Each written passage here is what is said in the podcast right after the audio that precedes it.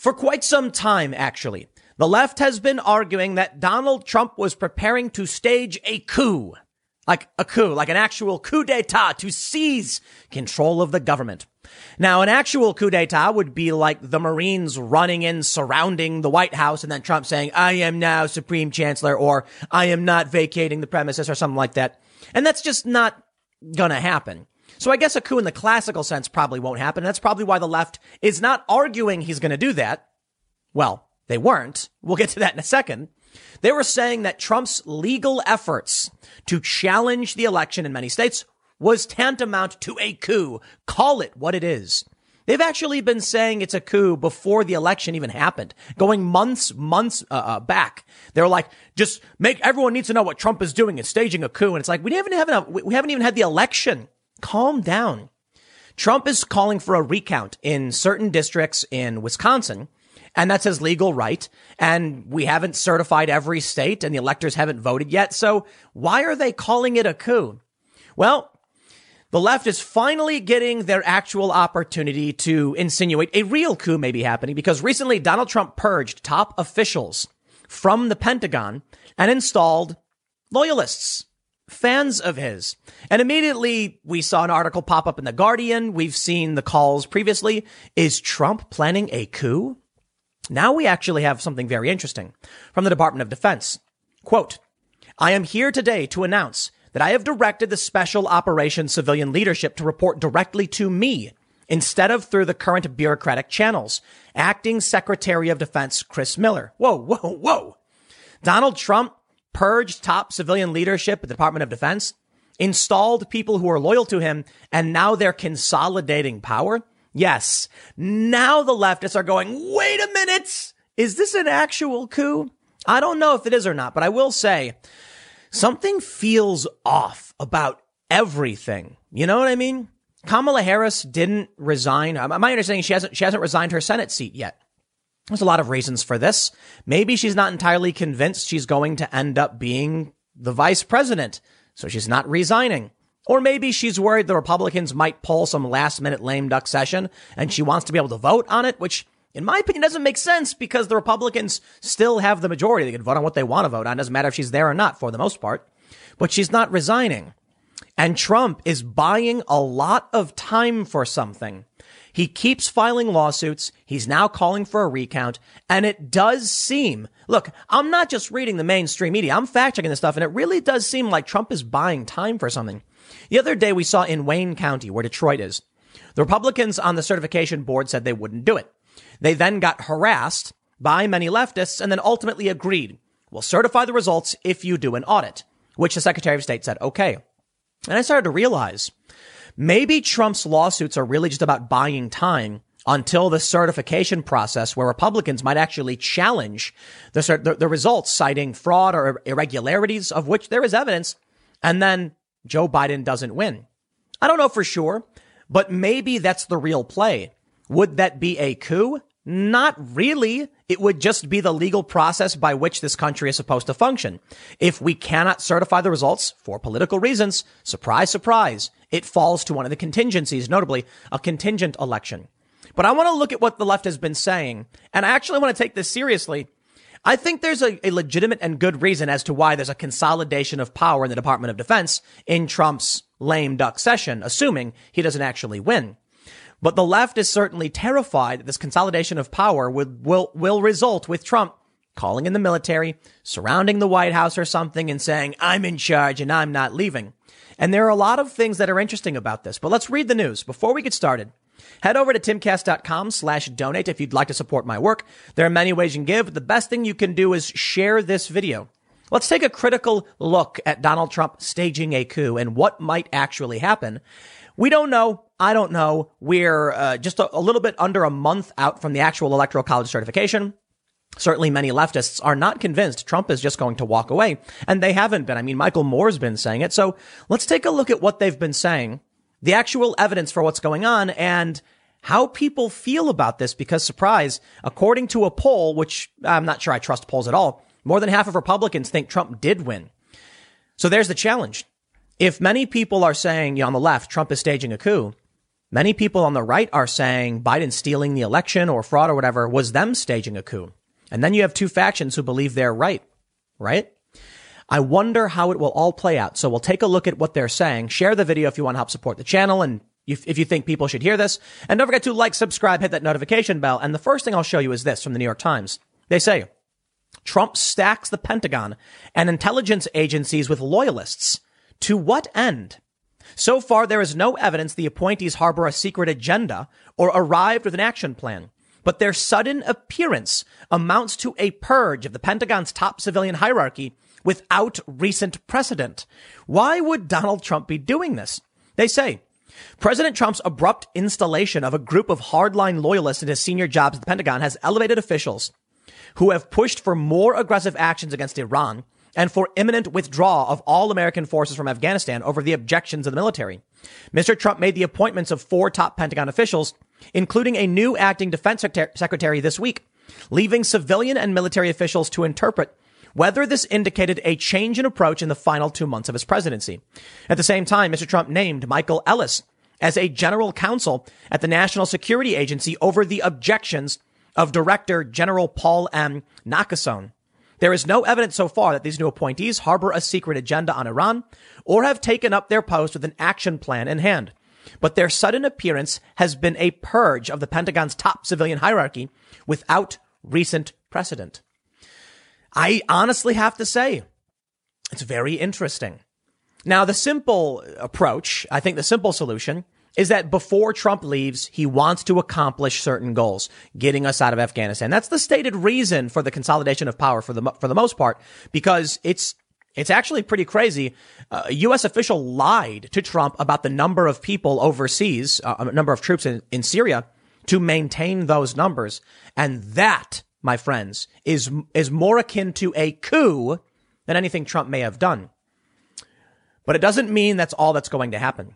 They say Administration officials said the appointments were partly about Afghanistan, where the president has been frustrated by what he sees as a military moving too slowly to fulfill his promise that all American troops will be home by Christmas.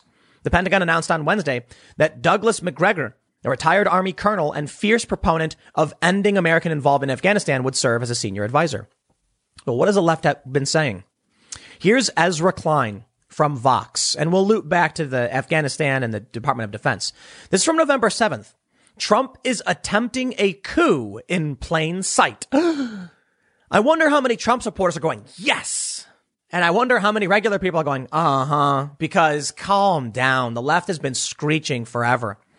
If Donald Trump finds a way through the legal process to become president, it is not a coup if after all of the constitutional processes have been tried and it ultimately results in everyone agreeing from the courts to the certifications, Joe Biden has won and then Trump goes, no, then you have a coup.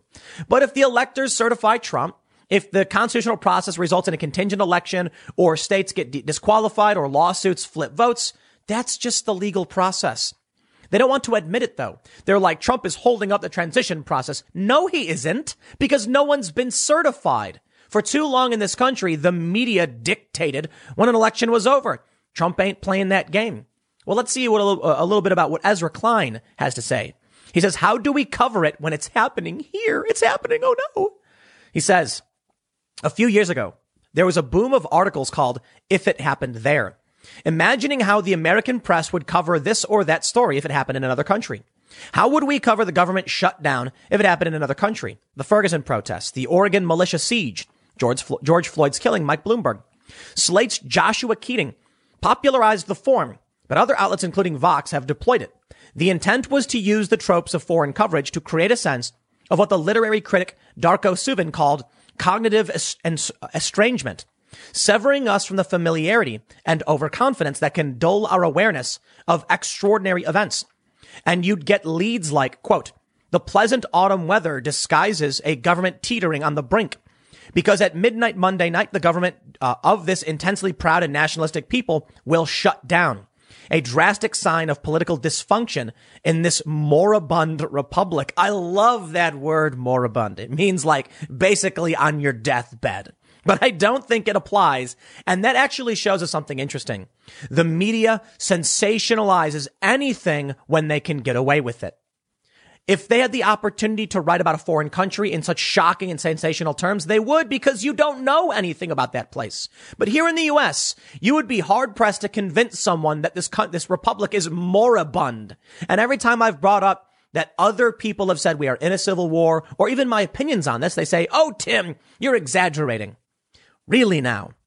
But hey, it could happen here. I don't mean to sensationalize or anything like that. I always try to like, you know, calm and be, be calm and rational on these issues, but it shows you how the media really operates, doesn't it?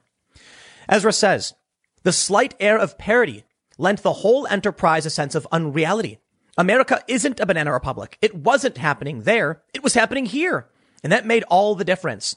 In the past four years and the past four days have proven anything. It's that we are not as different as we believed. He says, Donald Trump is trying to discredit an election he is losing. Joe Biden has won the presidency, but the current president of the United States, Donald Trump, is attempting a coup in plain sight. I won this election by a lot, he tweeted.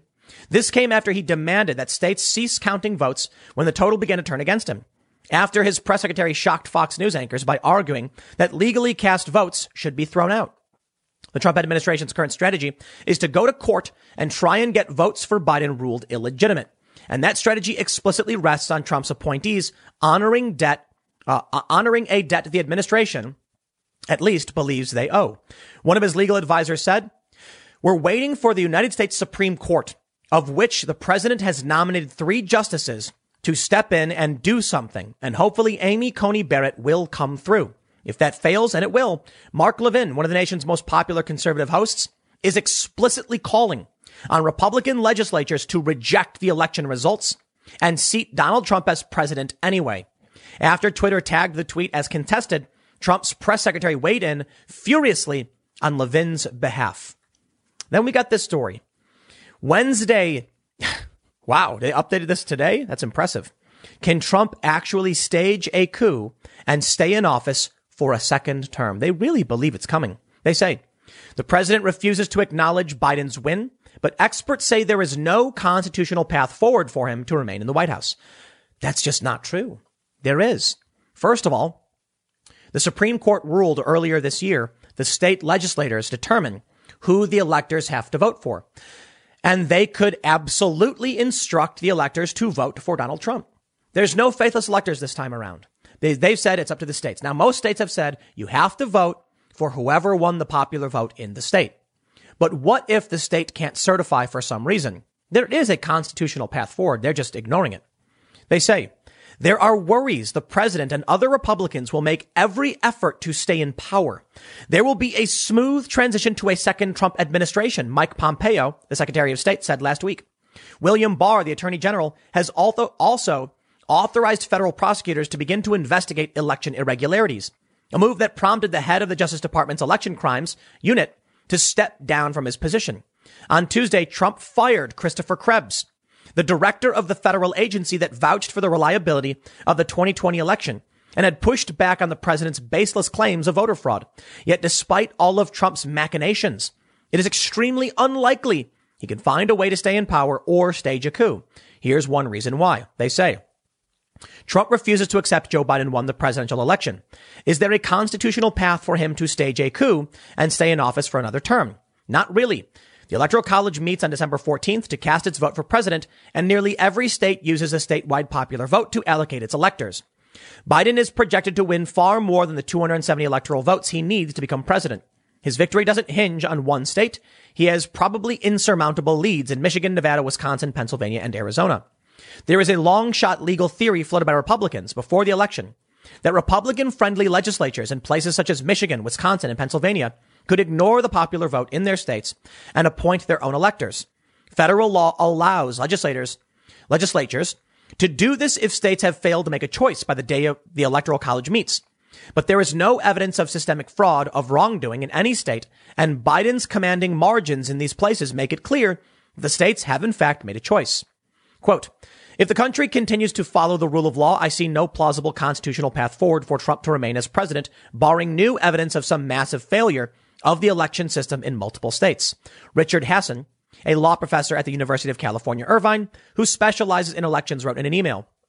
It would be a naked anti-democratic power grab to try to use state legislatures to get around the voter's choice. And I don't expect, it, expect that to happen. That's some reason right there, because I agree. I don't expect it to happen. But we are hearing over and over again from Trump's lawyers that they have the Kraken. The Kraken has been released. They will release the evidence. They have so much evidence. But there's been no evidence publicly released, not from them in this capacity. We have seen a lot of evidence of impropriety. I will say, however, at least in Georgia, we now have three counties that have just found ballots that weren't counted. Three. Is this going to keep happening? I got to tell you, you find a batch of ballots that weren't counted, giving Trump a net gain, and I say, well, you know, these things happen. You find another batch of ballots in a different county that give Trump a net gain, and I go, okay, well, that's kind of weird, but I suppose that's lightning strikes twice, I guess.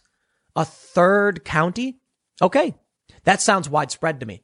I mean, how do you define widespread? No, it would have to be in at least 50 counties. Uh, in three counties, we've already found a, a massive number of ballots that weren't counted breaking some historical margin. If there wasn't a recount, would they've even found it? Well, we, we, they say we would have found this.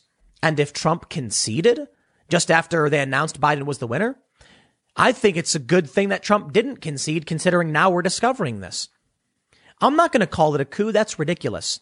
But I will say it may, there, there may have already been one in the other direction with the the the uh, Russia Gate lies, the smears of Trump, the jamming up his presidency, the constant impeachment attempts, and now we know one of the most shocking things I have uh, and most enraging things I've seen. Outgoing Syria envoy admits hiding U.S. troop numbers, praises Trump Mid East record. We were always playing shell games, says Ambassador Jim Jeffrey, who also gives advice to President elect Biden. You read that? You heard that right. When Donald Trump was trying to withdraw our troops from Syria, this guy lied to him and subsequently the American people to keep American soldiers in a foreign country that we should not be in, that the commander in chief was trying to get us out of. And the most shocking bit, not just the lies, but that he went on to say Trump did a really good job in the Middle East bringing about peace. Amazing. He advises Biden to carry on with Trump's Middle Eastern strategy. Sir, you obstructed his strategy. Many Trump supporters have said coup confirmed. When unelected officials, when appointed officials or whatever intervene to block the president to wage war on a foreign country, that sounds nightmarish in my opinion. So you know what? If there's going to be fault and there's going to be blame, it's going to be on these resistance bureaucrat establishment types. They knew better. They should, we shouldn't listen to what Trump has to say about the Middle East and our troop levels. Oh, what's that? Historic peace agreements in the Middle East? Normalization of relations between Israel and other countries, Arabic nations? Let's continue doing that. I wonder what we could have, could have accomplished if they did not lie. If they didn't lie. Well, now we have the latest. A disturbing number of Republicans support Trump's coup attempt. That's what they're saying. New York Magazine is outright saying, as of right now, it is a coup.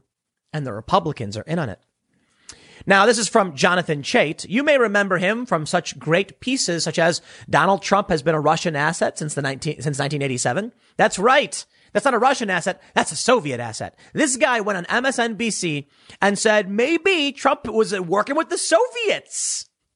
I really do not believe that capitalist billionaire golden toilet Trump was colluding with the Soviet Union. But these people have lost their minds. That's what's really scary. Anyway, he writes, Last week, Axios reported an alarming but vaguely sourced story that Republicans are talking more about pressuring Republican state legislators to override the election results in their state and appoint pro-Trump representatives to the Electoral College. The next day, the New York Times identified the specific source of the terrifying data. Donald Trump himself, who floated it in White House discussions. This very maneuver was the most chilling scenario floated before the election. When Barton Gellman reported that Republican legislators in Pennsylvania had discussed it. The party indignantly denied having any such designs, and indeed, it would amount to little more than a coup carried out through a legal loophole. State legislatures in several states are gerrymandered so heavily that Republicans enjoy permanent unassailable majorities. letting those voter proof bodies abrogate a free election would plunge the political system headlong into authoritarianism. And what? Joe Biden's massive lockdown wouldn't? Sorry, I'm not, I'm not playing that game. He says, before proceeding, we should be clear about something. This is not going to happen. At least not this year. Donald Trump's position is far too weak to support such a scheme. He would need to flip at least three states. His legal team is comically inept, and his gestures toward this dr- drastic step have been too little and too late to sustain the necessary pressure. But, but it's because his effort is so feeble that the compliance of many Republicans is so striking. While supporting a coup that might come to fruition is tempting, supporting one that is certain to fail is not. Trump's pathetic campaign to discredit the election is the easiest possible test of his party's commitment to democracy. Remarkably, a number of prominent Republicans are failing at it. You should probably read your own paragraph. Democracy. Republicans. Perhaps it's because Republicans are aware that we are not a democracy. We are a constitutional republic that elects representatives through a democratic process, far from a democracy. They're a democratic, uh, uh, it is in a sense, you could argue that we are a democracy in some respect. But if we're going by the truest sense of what democracy is, this country is not. It was designed this way on purpose to prevent tyranny of the majority. We would rather allow minority voices to be heard. Otherwise, you destabilize and you fall apart. Maybe. Unfortunately, that's inevitable because you're going to end up with growing factions demanding power. And they say there's more of us than there are of you. And no amount of clever legal institutions will protect the minority for long. Now, is Donald Trump actually going to call in the military stage a coup or something ridiculous? I really do not believe so. I think it is ever so likely and increasingly likely that Trump is just going to, uh, uh he's going to, he's going to lose this one. Call it whatever you want. And he's going to walk away. I think the real reason we're seeing all of this is because the U.S. will withdraw thousands of troops in Afghanistan and Iraq by January. Trump's leaving. He knows he's leaving. He's trying not to leave. He's trying his hardest. But he's like, okay, we've only got how much time left? He's rushing things through. He's firing people because he knows worst case scenario, he's going to be out and he needs to make sure he gets the job done before he goes. If Trump gets our troops out of here, he's going to say, I accomplished everything I wanted to. Would have nice to have had another term to continue, but I got the job done. Thank you all so much. There's not a coup. Trump is getting rid of the people who are blocking him and lying to him and lying to us to get our troops out of the Middle East. And I'm glad he's doing it. And if Trump finds a legal path to victory, then I'm whatever, man. This is how the game is played. It's always about finding a way to win and gain power. We are not a country ruled by the majority, and that's why Trump lost the popular vote and won. We are a union, a republic of states, and each state has their own rights. You, like, I'm sure California loves the fact that they were able to legalize a ton of drugs when the federal government said no. So you can't, in my opinion, say we're allowed to pass our laws in defiance of the federal government, but when it comes to the presidency, we have more say than you. It doesn't work that way. Sorry. Ultimately, I don't know where we end up, but I can tell you. I have this story from Newsweek. Trump's Pentagon tantrum is damaging, but coup attempt it is not from Nanahal Singh. Thank you, good sir. It's not, it's not a coup. Trump can fire and hire whoever he wants. Okay. If a coup happens, then I'll say a coup happens. I guess it's fair to point out there is a fear among the left that Trump is preparing for a coup. Maybe. It was the first conversation that came up when Trump made this move and fired all these people. But listen, I don't think Trump is evil. You know, we were having a conversation last night on the IRL podcast. Michael Malice was a guest and he said, the narrative doesn't work if, if Donald Trump is a C plus president. They got to make him out to be the worst of the worst, this evil guy. And so that's what the story will always be. In reality, Trump was just not that bad. We had a great economy. He did some good things. Trump was not the best president, nor was he the worst. He was actually a pretty good one. He was fairly decent. He still is. He's still the president. And thus, they are panicking over a coup that is not going to come simply because Donald Trump didn't concede. And rightly so. They've already found a bunch of missing ballots. I mean, that's impropriety, is it not? That's, that's, okay. Widespread human error. Enough to, to question the election, perhaps. Three times historical margins. Anyway, listen. Trump may or may not win. I'm not entirely convinced. I think we're, we're very, very close to a, a Biden presidency. I don't think Trump has to concede anything until the electoral college certifies, and he's certainly within his right to file his legal challenges. I'll add lastly, though, it does kind of feel there's two things I want to mention. It kind of feels like Trump's lawsuits and the recount are just buying time, perhaps so that he can be in the race when the certification process starts and then actually have a legal challenge. Like I read in, in one of those stories, the Trump camp is waiting to go to the Supreme Court and maybe the Supreme Court will overturn this. And that's why they need to lose. Don't necessarily need to lose. If they win early, they win. Congratulations. But if they make it to SCOTUS, they're confident, or at least they believe, they're, they're confident that SCOTUS will side with them. But I need to tell you what this is actually all really about. I don't, uh, I'm not entirely convinced that what we're seeing is really about Trump or a coup. I think we might be just seeing shock content. That's it. I think it's, I think it's shock content.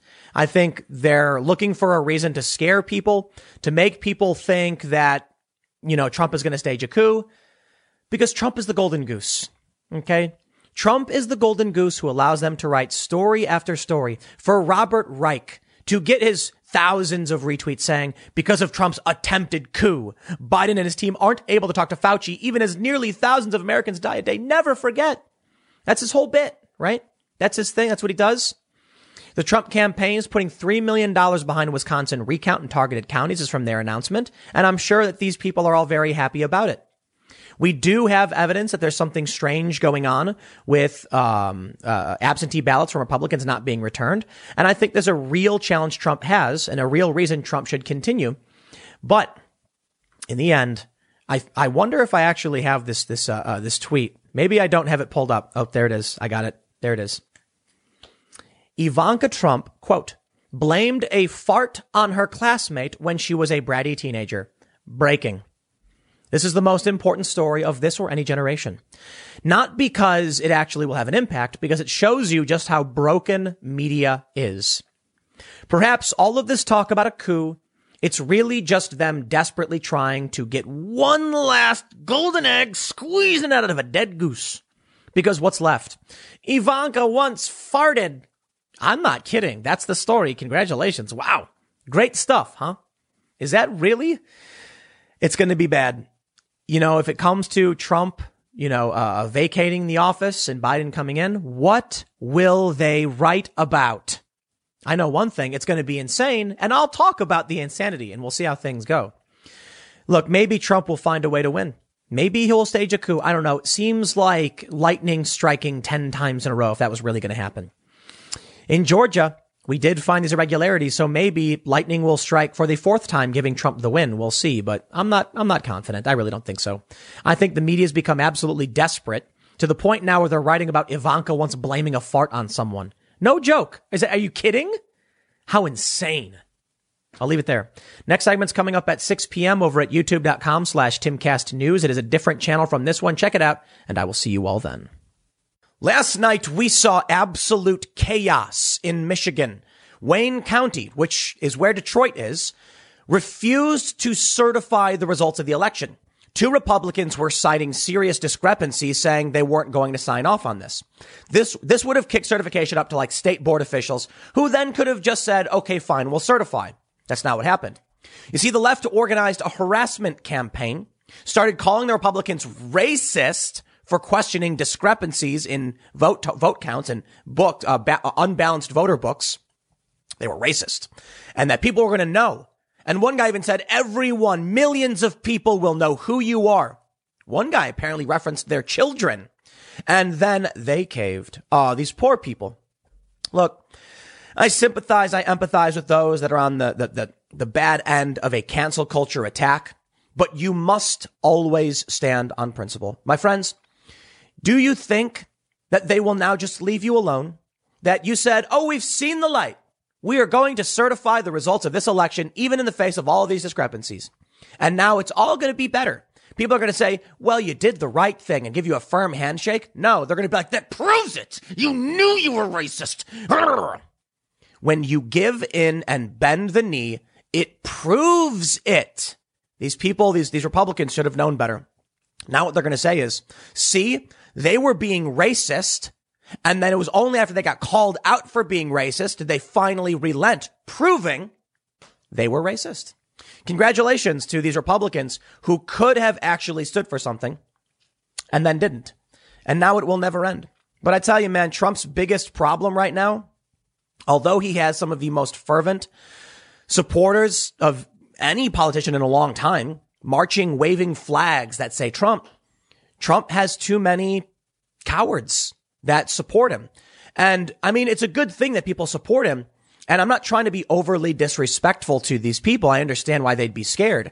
But you see, by bending the knee, they've just made it worse. And that is a recurring, a recurring theme in the culture war. Many people bend the knee and it just gets worse. All right, it was Captain America himself who said, when everyone tells you you're wrong, it's your job to, job to plant yourself like a tree and say, when they tell you to move, you say, no, you move. Now we have a bunch of people that are standing their ground. You know what? You know what it is? It's interesting. It, it reminds me of uh, uh, to cite that movie, The Patriot, again. It's like militia is forming the center, and as soon as there's any sign of of threat, they panic and they run and they flee. And that's unfortunate for Trump. If he had actual principled uh, uh fans, supporters, this wouldn't have happened. They would have said, "We will." I'll tell you what I would have said if there are discrepancies in what like 71% of the of the books, that's massive. I'm not signing off on that. I don't care. You can do whatever you want. You can send it to whoever you want. You can call me any name any any name you want. I'm not going to do it. Well, they caved immediately. But uh, we've also got more crazy. I'll, I'll, I'll, read this and we'll, we'll go through what happened. And again, I'm not trying to be mean or anything. I understand it's scary when the mob is coming after you. But if everyone just keeps bowing to these people, they'll just keep doing it.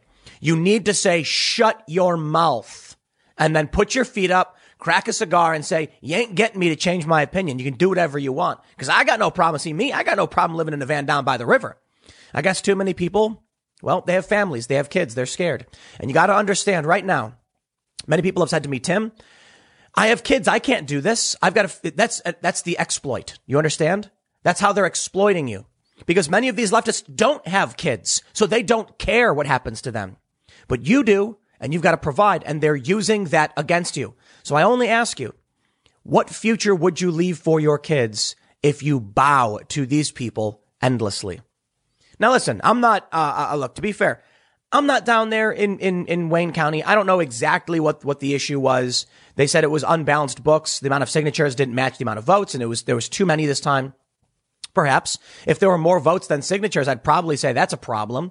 But I think it was more signatures than votes. And they said a simple explanation is that people went to vote, signed in, and then the line was too long and left.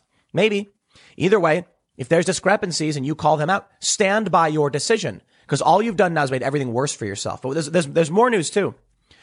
My friends, we have historic voter irregularities. And I'm saying irregularity because uh, uh, I'm playing it light. A third county in Georgia third has now discovered, oops, a bunch of ballots we didn't count. Once again, giving Donald Trump a net gain. How strange. Hat trick. What's the likelihood that three counties discover three batches of ballots all favoring Donald Trump? Isn't that something? Now, is that a coincidence? Sure, maybe. You give me two more counties, I'm gonna go buy a lottery ticket, Powerball, because no way. No way. Three counties already said, oops, we found ballots we didn't count and they all favor Trump. Let me read this story about what's going on in Wayne County because it, looks like Trump had a flickering moment of where there it may actually be a legal challenge because of these, these voter irregularities.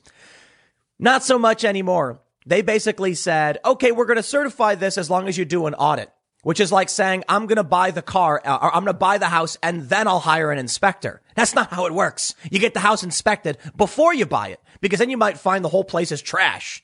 Nope. It's like buying something sight unseen. I have no idea. We didn't send in an inspector. We just bought it.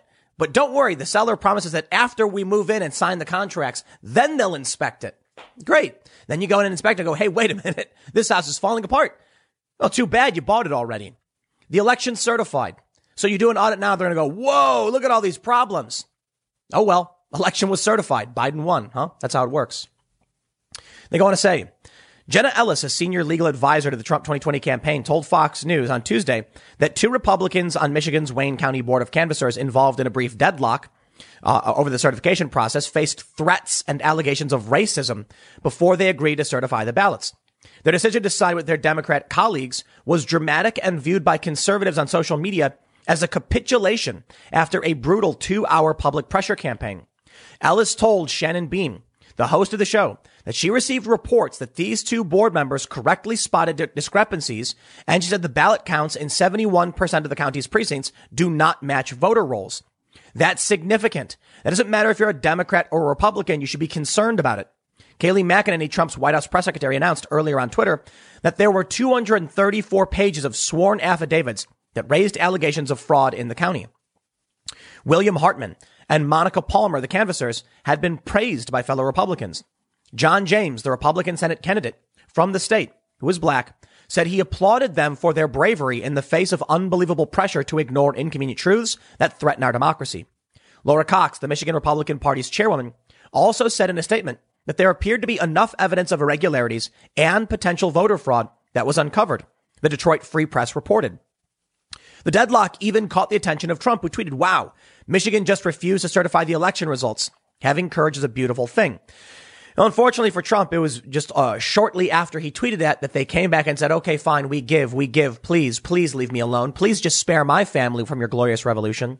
These people just don't get it, man. They just don't get it. Critics said the decision not to certify the votes was a direct affront on minority communities. Ned Staebler, the chief executive of TechTown, who according to the New York Times is a poll challenger at the TCF Center in the city, said in a viral Zoom meeting, the Trump stain, the stain of racism that you, William Hartman and Monica Palmer have covered yourself in is going to follow you throughout history. He said you two would forever be known in southeastern Michigan as two racists who did something so unprecedented that they disenfranchised hundreds of thousands of black voters in the city of Detroit. Governor Gretchen Whitmer, the state's Democrat, said in an earlier statement, in refusing to approve the results of the election in Wayne County, the two Republican members of the Wayne County Board of Canvassers have placed partisan politics above their legal duty to certify election results.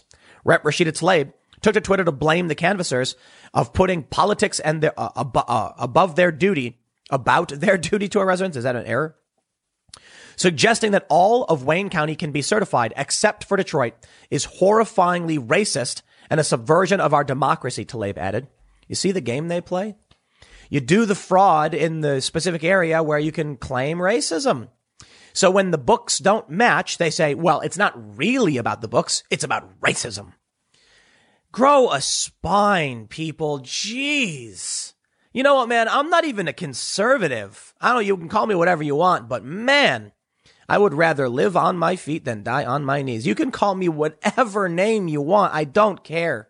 Look, if there's a discrepancy in the vote and the books don't match, I'm not signing it. Sorry. And they're going to say you raise I'm like, oh, is, is that true? Huh? Wow. That's crazy. How about that? You're going to go down in history. It's like, will I? Wow. How about that? You're not convincing me to sign off on something that doesn't make sense. You know what, man? It's, it's funny too, because I don't sign anything. People need to know this. I don't. I. I you. You. You could send me. Uh, uh, I've done shows, and they're like, "Here's a, a release form." I'm not signing that. What, what we need to. No, I'm not signing it. I'm not. I'm not going to sign anything unless it's like a legitimate business contract, and I'm not going to sign off anything. You know what I would say? You know, you want? I'd be like, "Oh, that's that's really interesting." Uh, uh, lawyer, bring in the lawyers. Let's go through this. I'm not signing anything. But these people caved as soon as racist emerged. It's so pathetic. Gotta grow spines, man. Look, I tell you this.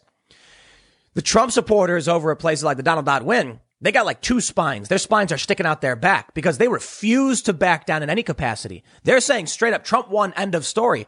It takes guts to defy the mainstream establishment when they're telling you you're crazy and a conspiracy theorist. These people don't care. They're saying, no, we know what we, we believe what we believe. We're not backing down. You need people like that in politics to an extent. To an extent. You need people to say, I know what's right. Your, your pathetic harassment and threats will not change my mind. Unless, of course, these people were lying and they didn't really have a reason to not certify the results. I gotta say though, if they're openly saying there were discrepancies here, why are they signing off on it? They go on to say, suggesting that Wayne County, uh, blah, blah, blah, she praised the residents in the county after the decision to, to certify was announced. Palmer said polls, poll books in certain precincts in Detroit, a majority black city, were out of balance. Jonathan Kinloch, a Democrat on the panel, said the discrepancies were the result of human error and called it reckless and irresponsible not to certify the results. You mean there was massive human error in like 71% of our ballot books? Sorry, you can't certify that. This is ridiculous. Could you imagine? It's like, well, the election numbers don't quite add up properly. Something doesn't make sense, but well, it would be racist if we, if we tried to clarify this error. Let's just certify the election. Great. Hartman said after the meeting that the intense criticism didn't cause him to change his vote.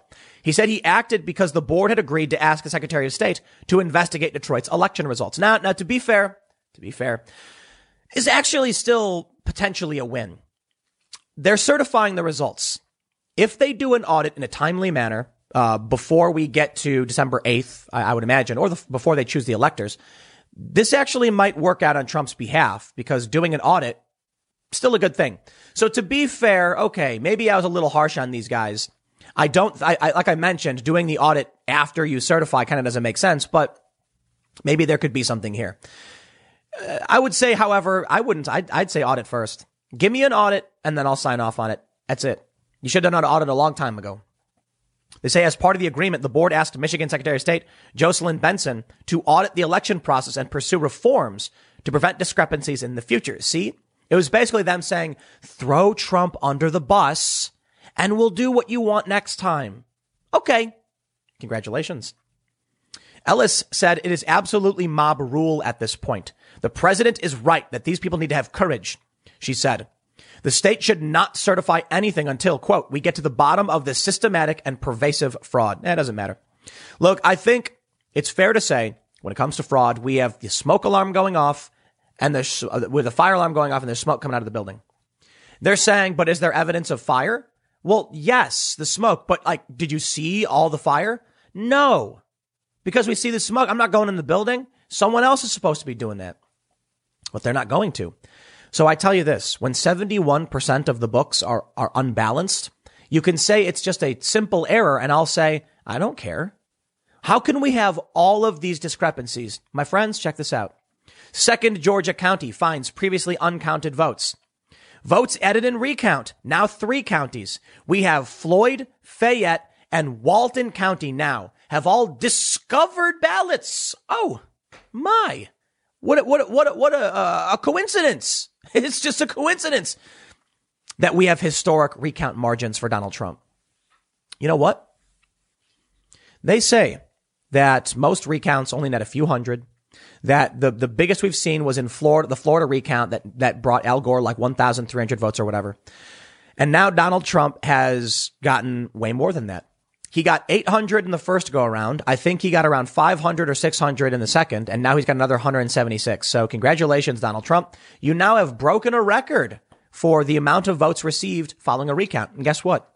The amount he's received so far is about 10% of Joe Biden's lead. And that's just three counties where this has happened. Is it possible there's more? At this point, I'm going to go ahead and say yes, because when you pull off a hat trick, that means you do it three times. Sounds like we've got something systemic, right? How is it? Explain to me. No, this is, this is, uh, uh, presumably widespread at this point. They're, they're going to say it's only, it was only three counties. I'm sorry. It's historic margins. Is this not evidence of widespread impropriety? Failure, systemic voter failure. I think that's the fair way to frame it. We don't got to call it fraud. Oopsie, someone just accidentally didn't count these Trump votes. well, you know, we shouldn't disenfranchise these people. I think we now have evidence to suggest we need a hard audit in Georgia. Now, uh, Georgia's doing a full hand recount. Trump's um, upset because they're not doing like full signature verification stuff like that. I get it. I don't, I don't know what you can actually do in terms of getting a perfect recount because this is political. This is, this is, this is political civil war. That's what Mother Jones called it. This is both sides trying to pull out every stop and use anything they can to win. But let me just say, I think at this point, when three counties in Georgia just discover ballots for Trump, shaving off more than 10% of Joe Biden's lead, uh, we need serious investigations into this. I think what we're seeing is, uh, as I've described it several times, a standalone complex. And if you haven't heard me uh, explain this, it means a bunch of people acting in concert, giving the appearance of a conspiracy. Like I said, they are people who probably just hate Trump, orange man bad, Trump derangement syndrome by any means necessary. No one tells them to do this. They count the ballots and they say, whoa, this is 800 plus for Trump. They look at the memory stick, they chuck it in a box before putting it in the machine. Why? Because they're stopping the fascists. It's just one person. No one told them to do that. It wasn't coordinated or planned. They just chucked the votes for Trump. That sounds like what is, is the likely uh, scenario. I would normally just say, if they found one memory card, I'm like, eh, someone maybe just forgot to put in the memory card. Then they found two, and I was like, well, you know, not, now they found three. Okay, stop. you found three? This is from the Walton Tribune. Uh, my understanding is the Walton Tribune has been serving uh, Walton County since the since 1900. That's impressive. They say the audit of votes in the presidential race revealed missing votes in Walton County. 284 ballots were added from the precinct. They netted 176 votes for President Donald Trump. Wow. That means like most of them were for Trump or almost all of them. The certified totals as of last week showed Trump, the Republican incumbent with 37,617 or 74.03% of the 50,811 votes in Walton County. But as of Tuesday afternoon, Trump's local haul had risen to 37,842 to 74.06%. Democratic nominee Joe Biden came in a distant second. Okay, that's fine. Libertarian Jo Jorgensen gained 10 votes. Wow. Lori Wood, chairwoman of the Board of Elections, said that between the precincts, said that between precincts had two scanners. One of them got uploaded and another one didn't. Wood said she was confident the error would have been found and all votes counted. And what if Trump conceded on election night? You see the problem here. Tr- Trump can't concede. I don't know if Trump's going to be able to pull ahead. But think about it this way. If three counties have been discovered, we're looking at historic vote swing, a vote, historic a recount swing for Trump. If he conceded and they didn't do this, we would not have known there was historic failure. Now you might, it might not be enough to change the results. Maybe Donald Trump actually still ends up losing, but isn't it important that we now know that this happened so we can fix it later on? Trump did the right thing. He did, refusing to back down. Quote, we would have discovered it, maybe not this week, but we would have discovered it, she said. The audit brought it to our attention sooner. Trump could have conceded based on their failure. He could have said, I'm looking at these numbers. I give up. Nope. Turns out a lot of votes for Trump. They say in addition to the error in Walton County, two other mistakes have narrowed Trump's deficit in Georgia. Secretary of State Brad Raffensperger's office cited human error and gross negligence in 2,600 missing votes in Floyd County. Raffensperger's office called the Floyd County election manager to resign, but Wood said that Walton County elections officials had taken no such calls from Atlanta. In Fayette County, according to GBP, a memory card was scanned but not uploaded to the county's electronic results. As of 4 p.m., Tuesday, Biden led by 13,977 out of nearly 5 million uh, uh, in Georgia.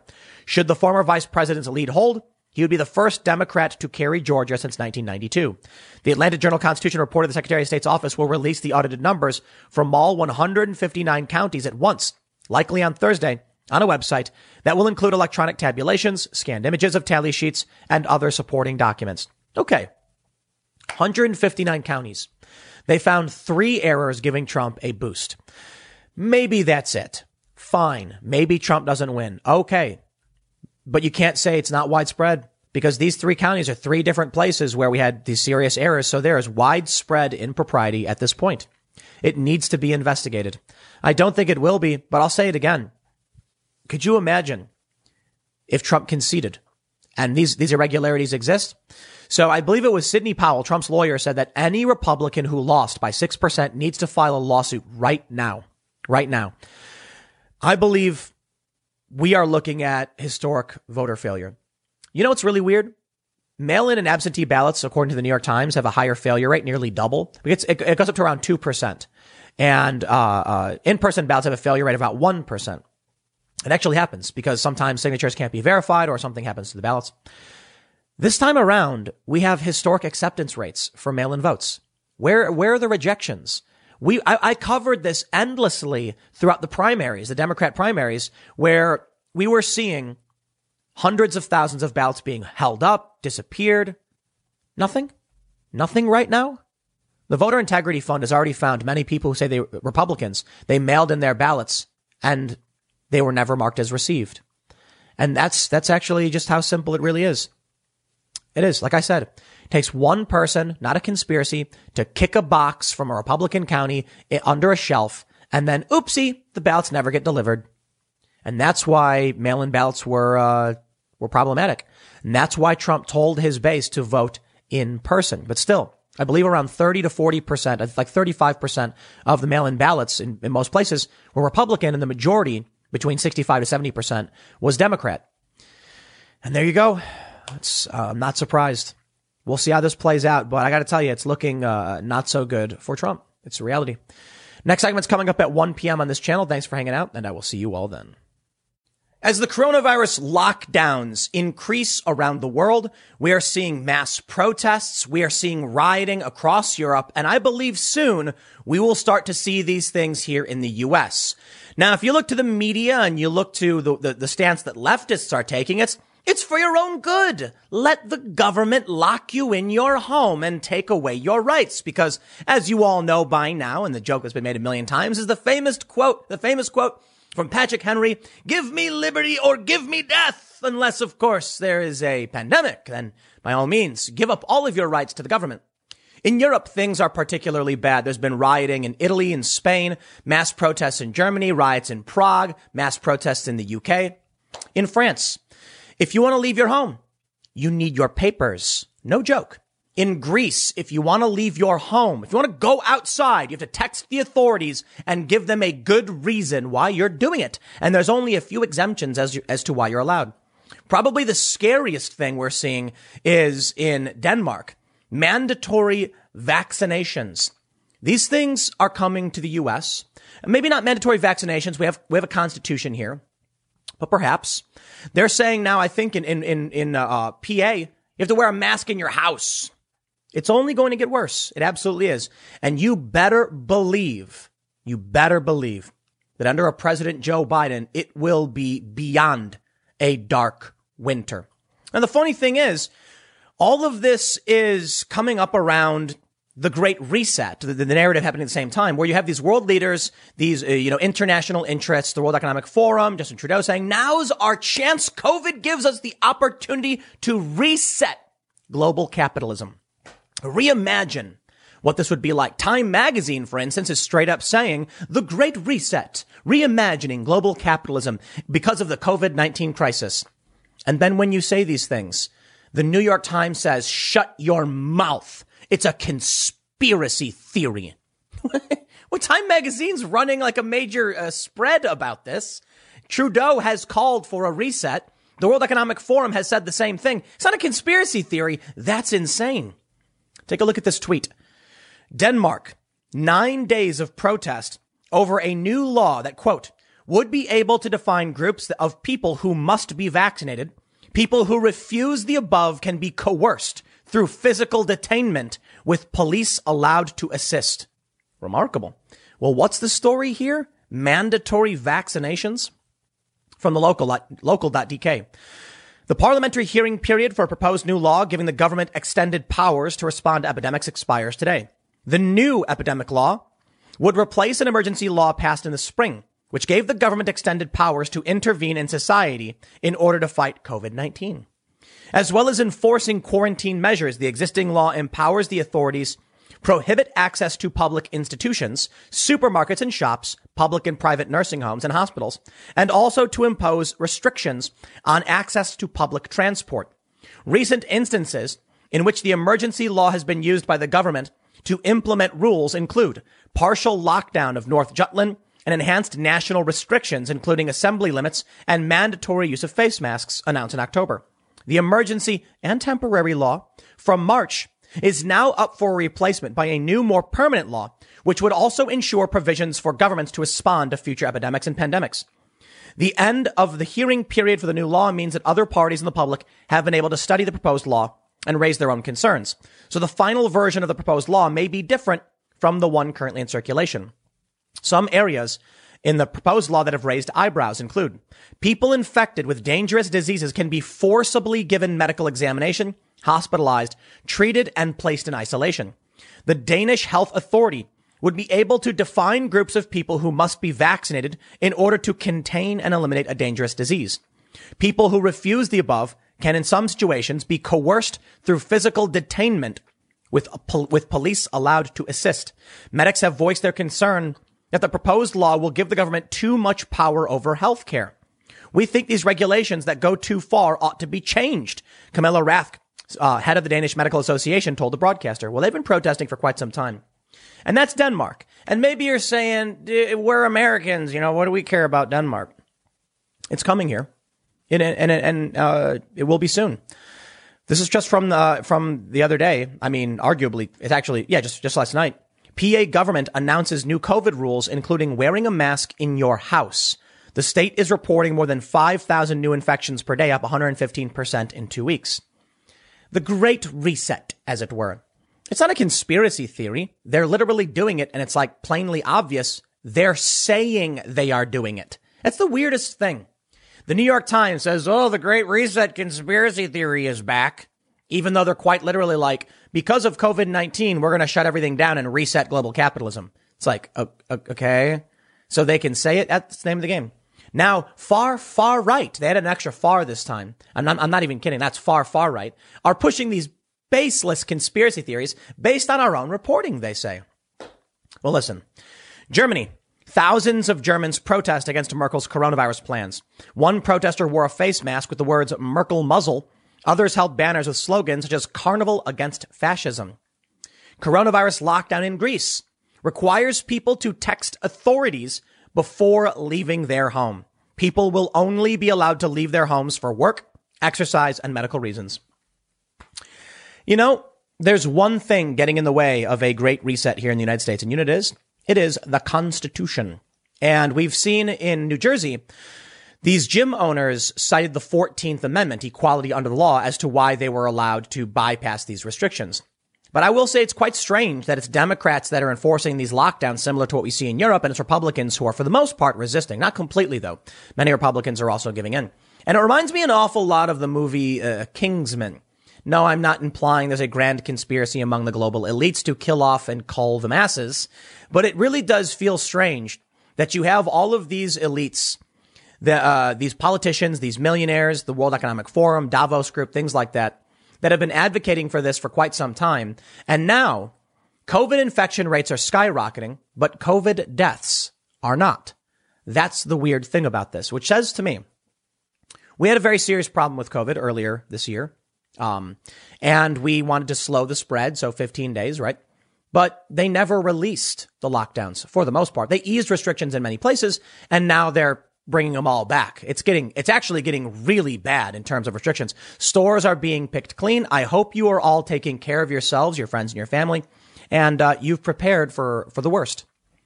I don't know what their plans are, why they're doing it, but I can tell you there's no way they they actually want to lock things down out of a fear of COVID. I'm sorry. I'm just going to say it.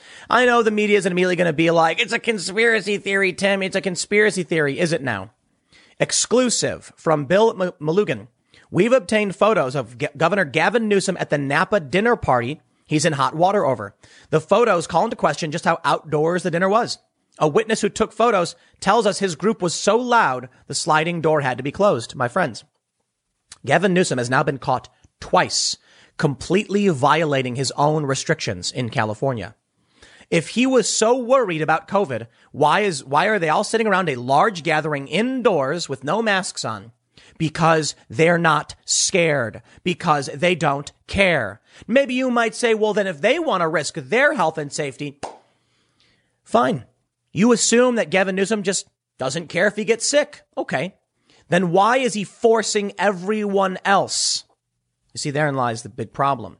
And I think it's fair to say that politicians do this all the time. You know, it's like in Chicago, you can't have guns unless, of course, you're a politician.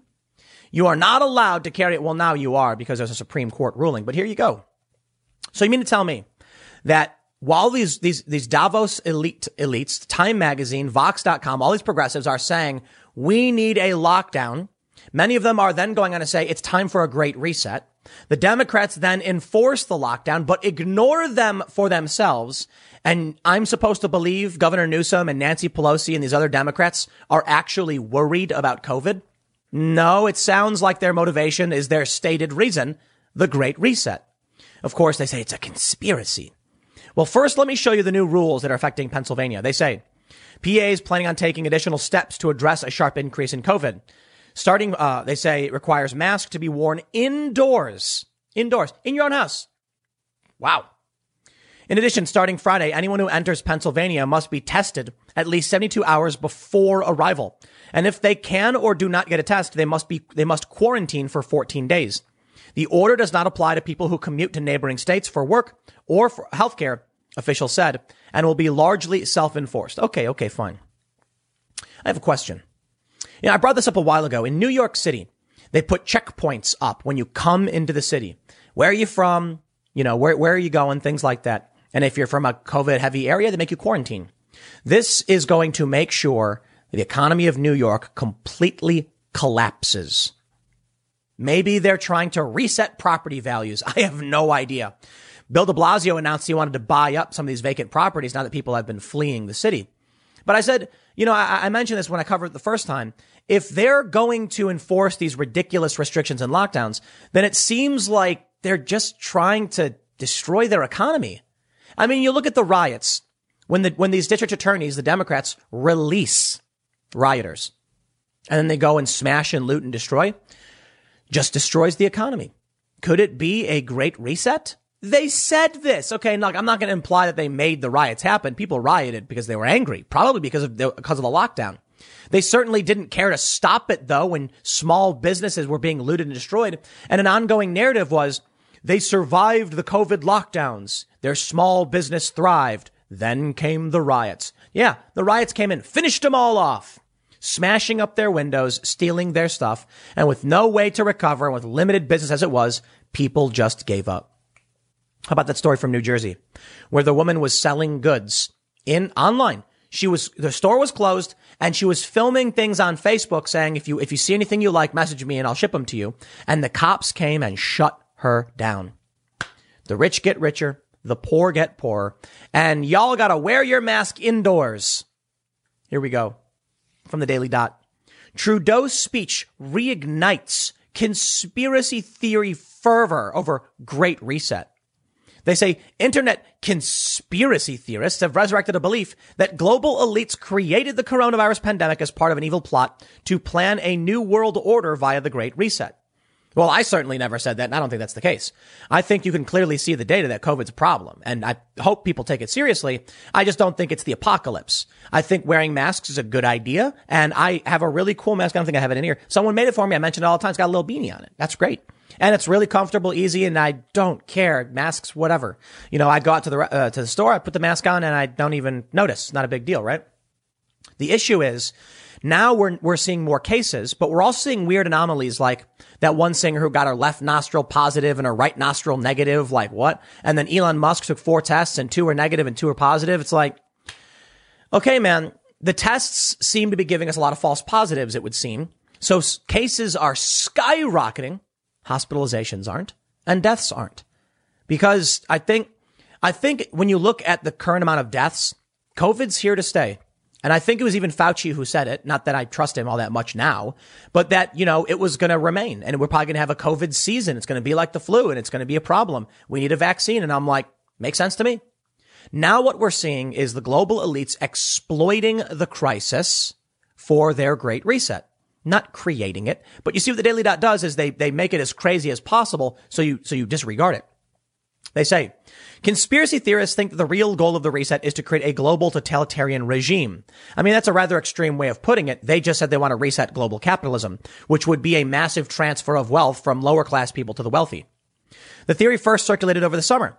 As with many conspiracy theories, the logic behind the belief is in a great, uh, behind the belief in a great reset is convoluted and largely based on half truths. So-called evidence includes a book by the World Economic Forum founder Klaus Schwab, a 2016 piece by the World Economic Forum, President-elect Joe Biden's campaign slogan, and now a recent Trudeau speech. Joe Biden's campaign slogan, Build Back Better, is being pushed by a ton of different people in different countries. They're all saying, Build Back Better. Okay. Come on, man. You're not going to convince me that we're not like there are four lights. I can see what they're saying and doing and what they're calling for. You know, spare me this ridiculous whatever. In the 2016 piece on the WF uh, World Economic Forum website, experts from its Global Future Council made predictions about life in 2030. One quote that you know has since oh this is interesting. One quote the conspiracy theory crowd clung to uh, that global socialism is imminent is from a since deleted 2016 tweet linking the piece in which the, WE, the WEF said, you'll own nothing and you'll be happy. This is how the world could change by 2030. They actually deleted the tweet because Great Reset was trending on Twitter and they had this video up where they said, you'll own nothing and you'll be happy. Western values have been pushed to the limit. It's time for something new. I think consumerism is bad. Like it's just consumer culture where we just buy more and more stuff. I think it's dumb. We got to create products that last. We need to build an economy around like things that work and work for a long time instead of planned obsolescence. That's bad. I, am all I'm all down for protecting the environment and uh, uh, just, you know recycling and, and eating healthier and doing right. But what they're doing is exploiting a crisis. And these people, like I showed you with Gavin Newsom, the wealthy are sucking up the power. You see what happens is when they lock everything down, most people buy from big box stores which remain open. Small mom and pop shops are shuttered. So you got you've got this story from the Daily Dot. You've also got this one from the New York Times. The baseless Great Reset conspiracy theory rises again. you conspiracy theorists. They say on Monday morning the phrase Great Reset trended with nearly 80,000 tweets, much more than that actually. They say with most of the posts coming from familiar far-right internet personalities. The conspiracy alleges that a cabal of elites has long planned for the pandemic so they could use it to impose their global economic control on the masses. In some versions of the unfounded rumor, it is only President Trump who is thwarting this plan and keeping the scheme at bay. Uh, yeah, because Trump said no lockdown. But it's not, it, it's t- Time Magazine, the great, look at this, time.com, the great reset. The COVID-19 pandemic has provided a unique opportunity to think about the kind of future we want. Time partnered with the World Economic Forum to ask leading thinkers to share ideas for how to transform the way we live and work. Sir, I'm sure some people think it's been long since planned that the goal of you know the, the, the, pandemic or they believe it was manufactured. I'm not. I'm not doing that. You know, when I was talking to Alex Jones on, on the IRL podcast, which YouTube took down, by the way, he said there's an article from like New Scientist or whatever that talks about the creation of something that you know in oh years ago a virus they called COVID nineteen or whatever. And then they issued an update saying that's not the case. And like, look, man, maybe I don't care. It's, it's irrelevant. Okay. Uh, maybe it's relevant and, and, and fine. Find evidence, consider it. The point is, they are using COVID for the Great Reset. Period. You want to argue some stuff beyond that? You can, you can think whatever you want to think. Right now, the fact we can point out is that hospitalizations are not going up and deaths are only spiked a little bit, not as bad as it was. It went up and then it went back down. And cases are skyrocketing while people are questioning the the uh, success rate of these uh, of these tests. In which case, these politicians are clearly trying to exploit a crisis. That's, that's, that's reality. They do it all the time. They've always done it. Okay. Trump used videos of the riots and said, vote for me. That, uh, uh people, they, they, they, it's a normal part of politics. The issue I take is that I never voted for Justin Trudeau or Boris Johnson or any of these other build back better reset folks. We live in America. Now, if you want to create this utopian world, I think you do it through culture, through inspiring people, through having them rise to the challenge so that we can help make this world a better place and create human, sent like human, like international and national goals. What I've explained the other day. Let's, uh, let's go to Mars. Let's, let's, let's put Elon Musk on the cover of the magazines whatever, in the music videos and the movies, and prop him up because he's doing awesome stuff. They're not. The leftists who call for this stuff hate Elon Musk. They say he's wasting money. Therein lies the scary problem. I want a future of progress and success, of sustainability, of a clean, clean, of clean breathable air and water, recycling, an end to consumerist culture and planned obsolescence, people to be able to work and survive and save.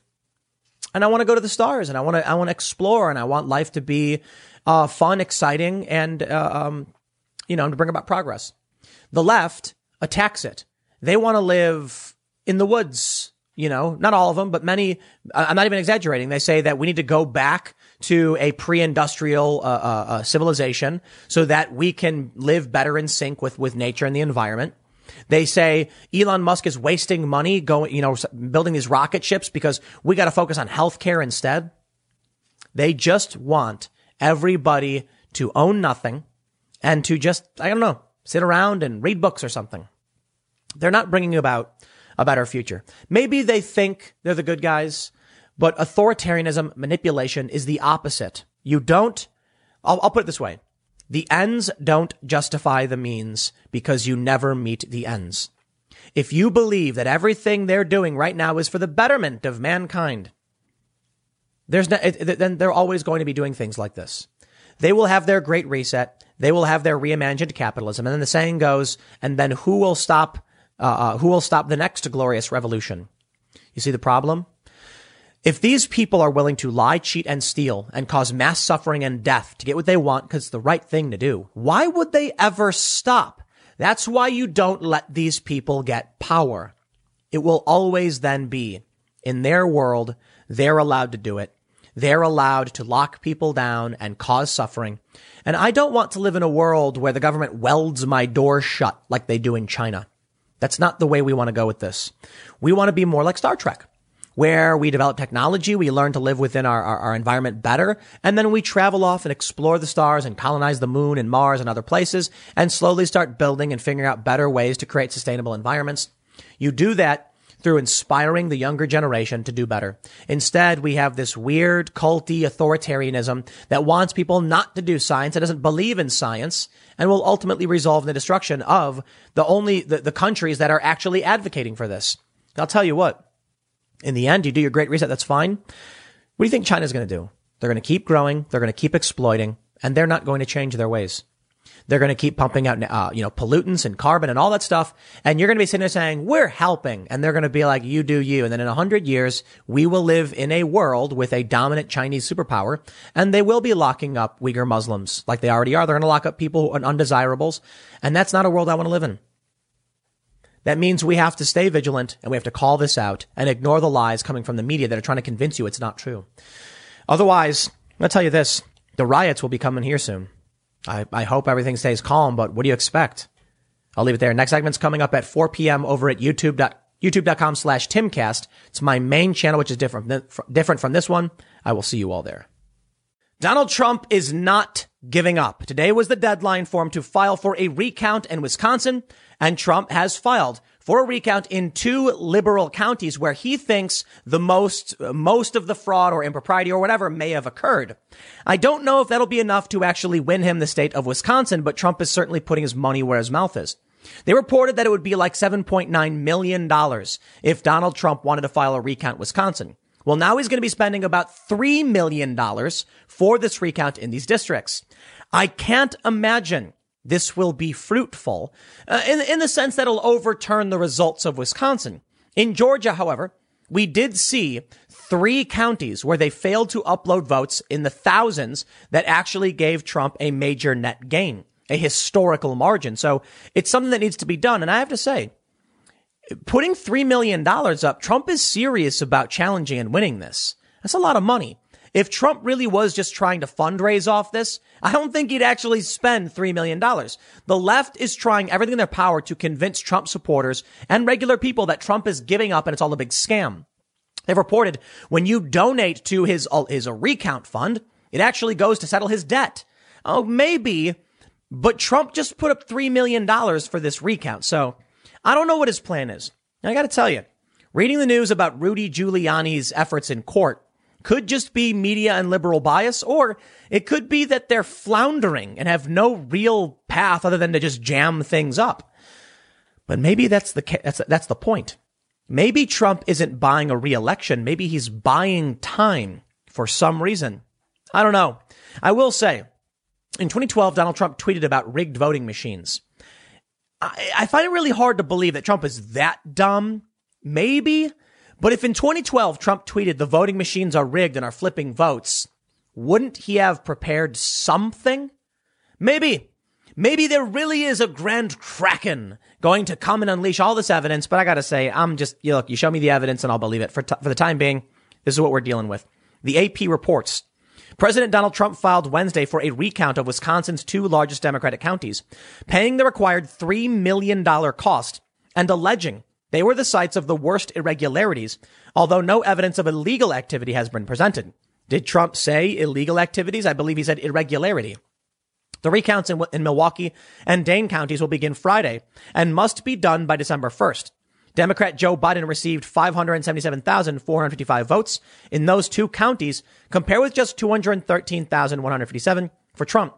Biden won statewide by 20,608 votes based on canvassed results submitted by the counties. I don't think Trump's going to get that many votes in a recount, but maybe, probably not. The historical number was Florida previously, it's my understanding, was like 1,300. Now it's Trump's in Georgia with about 1,400. Quote, the official canvass results reaffirmed Joe Biden's clear and resounding win in Wisconsin after Wisconsin voters turned out to cast their ballots in record numbers said Biden campaign spokesman Nate Evans. A cherry picked and selective recounting of Milwaukee and Dane County will not change these results. Maybe they're right. Maybe Trump's, Trump needs to target those counties where voter turnout exceeded 100%. That would probably be a better place to go, but maybe he thinks there's more votes here. They say Milwaukee County is the state's largest, home to the city of Milwaukee, and black people make up about 27% of the population, more than any other county. Dane County is home to the liberal capital city of Madison and the flagship University of Wisconsin campus. Quote, the people of Wisconsin deserve to know whether their election process worked in a legal and transparent way, said Wisconsin attorney Jim Troupis, who was working with the Trump campaign. Regrettably, the integrity of the election results cannot be trusted without a recount in these two counties and uniform enforcement of Wisconsin absentee ballot requirements. We will not know the true results of the election until only the legal ballots cast are counted. Dean Knudson, a Republican member of the Wisconsin Elections Commission, said Trump raised significant legal questions that have never been adjudicated in Wisconsin. But a fellow commission member, Democrat Mark Thompson, said Trump was trying to change the rules of the election after he lost, but only in two counties. Quote, that's like losing the Super Bowl and then saying, I want a review of a certain play using different rules than what apply to the rest of the game. That is the essence of hypocrisy and cheating and dishonesty. No, what are you talking about? Asking for a recount is not asking for different rules. Milwaukee Mayor Tom Barrett, a Democrat, called the recount an attack on cities, on minorities, on places that have historically voted Democratic. Don't let anyone fool you that this is about irregularities. This, look, man, I gotta tell you, this is really just coming down to my side versus your side. And who is the judge going to choose? I'm, I'm sure many of these judges are going to have their prejudices, but they might be, they might just uh, uh, rule in favor of the establishment of the machine. Why, why not? Trump is on the outs. He is. That's the reality. The mainstream media, the establishment is desperately trying to hold on to the narrative and it's breaking apart. This is good for Trump. And maybe Trump may actually pull through this one, but for now, the establishment is against him. The Democrats are just saying it's an attack and it's an affront, it's racist. And the Republicans are saying there's very serious irregularities. Do we just ignore these irregularities? Is that how it's always worked? It's a game. Barack Obama won because Romney never really cared in the first place.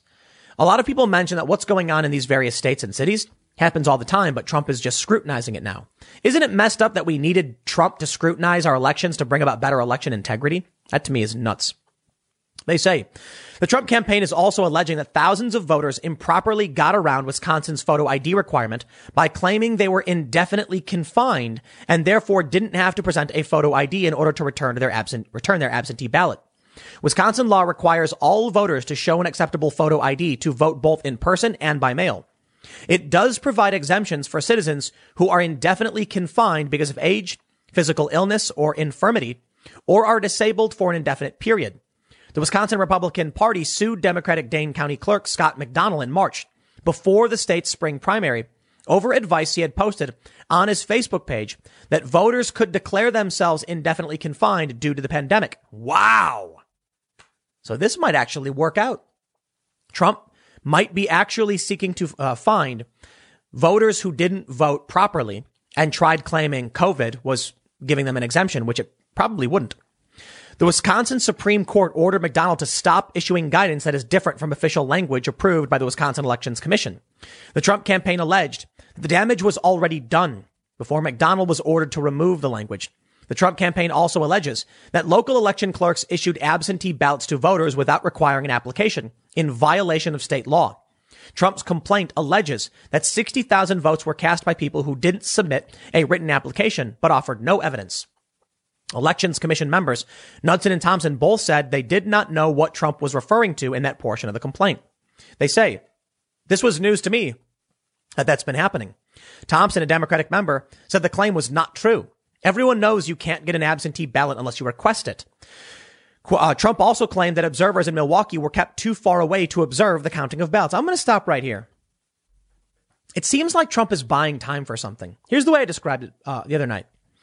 If Trump came out and the numbers all said Joe Biden won, and then Trump was like, I refuse to concede, and that was it, didn't sue, did nothing, they'd be like, what are you doing? You're not challenging the results. The results are in. What are you doing? I'm going to, I'm going to wait. Let's say he does. And then some Republicans refuse to certify for a variety of reasons. They'd be like, did Trump know this was going to happen? So Trump calls for a recount and calls for a bunch of things and they're confused. Like, what is this? Because maybe Trump is saying, Hey, hey, I'm challenging. Then something happens. Republican legislatures maybe don't certify the results or the, the, the, election boards won't certify like we almost saw in Michigan.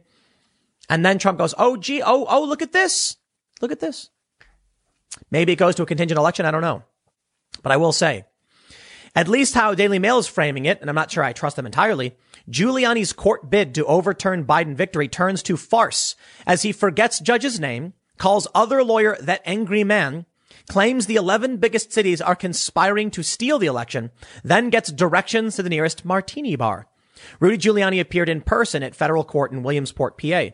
He has taken over Trump's fight to throw out votes in Pennsylvania and other states Joe Biden carried. He forgot the judge's name, called the opposition lawyer that angry man, and claimed 11 of the biggest cities had a conspiracy to steal the election. He claimed only a fool would think it accidental that Biden won the biggest cities. District Judge William Brand gave him until 5 p.m. Wednesday to file a new brief. Earlier, he said the legal team might lose in order to advance its case. We're prepared in some of these cases to lose and appeal and get it to the Supreme Court. I wonder, could it be that Trump cut a deal, that he's really this nefarious mastermind. 4D chess. Brett Kavanaugh, you're with me, right? I'll appoint you. You better return the favor. Amy Coney Barrett, return the favor. I'm not convinced. This just sounds like, look, something's probably going on because I'll tell you, something is weird. This just, Trump just dumped $3 million into a recount. He's not messing around. Something is planned. Maybe Trump is just like, I will burn every penny I have. Okay. That's because he really wants to win. Or maybe there really is an ace in the hole. That Trump is just waiting, got the ace up his sleeve. At the right moment, he's going to flick it out and be like, four of a kind, I win. Or maybe not. Maybe he's just desperate because he doesn't want to go to jail or something, which I really doubt's going to happen. But I'll tell you this. The left is certainly calling for Donald Trump to go to prison. And uh, let's talk about it. That's right. I got a couple more segments coming up in just a few minutes. So uh, I'll wrap it up with this. I don't know what this is. I think Trump is buying time. I think he's got a plan. I do. I'm not convinced it's going to work, but I think he's buying time for something. Or maybe he doesn't want to go to prison. Let's let's leave, let's leave it there. Next segment's coming up in just a few minutes. Stick around, and I will see you all shortly. Congressman Bill Pascrell Jr. says tonight I'm calling for the eventual prosecution of Donald Trump and his enablers for their many crimes against the United States. Writing, U.S. Rep. Bill Pascrell, D. New Jersey 9th, today called for the widespread investigation and prosecution of members of the outgoing Trump administration. Quote, Donald Trump and members of his, of his administration have committed innumerable crimes against the U.S. He has endangered our national security, ripped families apart, poisoned the census, he has personally profited from his office. He has attacked our elections and sought to throttle democracy. He was rightly impeached by the House of Representatives. He has engaged in treachery, in treason. He has all but given up on governing and protecting our nation. And if he had a shred of dignity, he would resign today. Therefore, in 2021, The entire Trump administration must be fully investigated by the DOJ and any other relevant offices. Donald Trump, along with his worst enablers, must be tried for their crimes against our nation and constitution. Importantly, any further abuse of the sacred pardon power to shield criminals would itself be obstruction of justice, and any self pardons would be illegal. Failure to hold financial and political wrongdoing accountable in the past has invited greater malfeasance by bad actors. A repeat of those failures in 2021 further emboldens criminality by our national leaders and continues America down a path of lawlessness and authoritarianism. There must be accountability. Trump's not going to jail. Trump's not going to get arrested. Hillary Clinton didn't go to jail. And Trump literally had rallies where they chanted, lock her up. These people are nuts. The reality is Joe Biden is concerned that federal investigations into ex-President Trump will further divide the country. Well, Trump is still president, but you get what he's saying. If slash when we see a Joe Biden presidency, he's like, no, no, we can't go after Donald Trump because we need unity. Yeah. Donald Trump said he was something like, if he was president, you know, you'd be in jail to Hillary Clinton. Hillary Clinton didn't go to jail. They didn't do anything. Maybe Trump certainly wanted her to go to jail, but the DOJ or whoever would not make that happen. And I doubt they're going to go after Trump either. Why? And the reality is they don't like Donald Trump. Donald Trump wasn't supposed to win, but they don't want to open the door to them going to prison because it's kind of like an unspoken thing, right? Listen, we really don't like you. You weren't supposed to win. You're messing up our plans, but you're not going to go to prison because we don't want to go to prison either. That's the game, right? That's the game. President elect Joe Biden and his team would rather move the country forward once he assumes office rather than prosecute President Donald Trump, according to a new report. NBC spoke to multiple sources close to Biden who say he's wary of launching federal investigations into his opponent, fearful it'll undermine his attempt to reunite the country. Instead, Biden reportedly wants to reset the relationship between the White House and the Justice Department and move away from directing federal law enforcement in terms of what to focus on. His overarching view is that we need to move the country forward.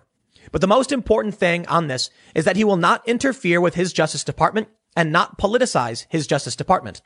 Other advisors to Biden have said that any investigation into Trump would be very situational. Plus, they would run on a separate track from the state level investigations, like the one into his taxes. A great number of Democrats have demanded a new round of Trump investigations once he's out of office. And as the internal party pressure for that persists, Biden's team is also reportedly reluctant to send any signal to Trump to, uh, to Trump administration officials that the Justice Department wouldn't look into their actions. While they're not looking for broad criminal indictments, they do want to make sure that people don't think there are no ramifications for any of their actions between now and the new presidency. So does that mean that we can rely on them to keep the Durham report going and they can call out all those? Oh, wait, I'm sorry. Joe Biden's implicated in Obamagate. He's not going to keep that running. He's going to shut it down. And maybe that's the real game. Joe Biden's going to shut down the Durham report and say, okay, okay, Trump, fine. We won't go after you, but we're going to shut this one down because we don't want to go to prison. Yep. Well, how do you think the leftists are handling this? They're not. Cenk Uygur of the Young Turks outraged, saying, who are you going to unify with? QAnon? Cenk Uygur mocks Biden's reported plans not to prosecute Trump. The Young Turks host Cenk Uygur openly mocked Joe Biden after a report surfaced that, pres- that, that president-elect and his team would likely opt not to move forward with any effort to prosecute Trump, choosing instead to unify a bitterly divided country. Uygur, U- whatever I pronounce his name, shared disappointment but not surprise at this news, noting that Biden is merely continuing policies established during his time in the Obama administration.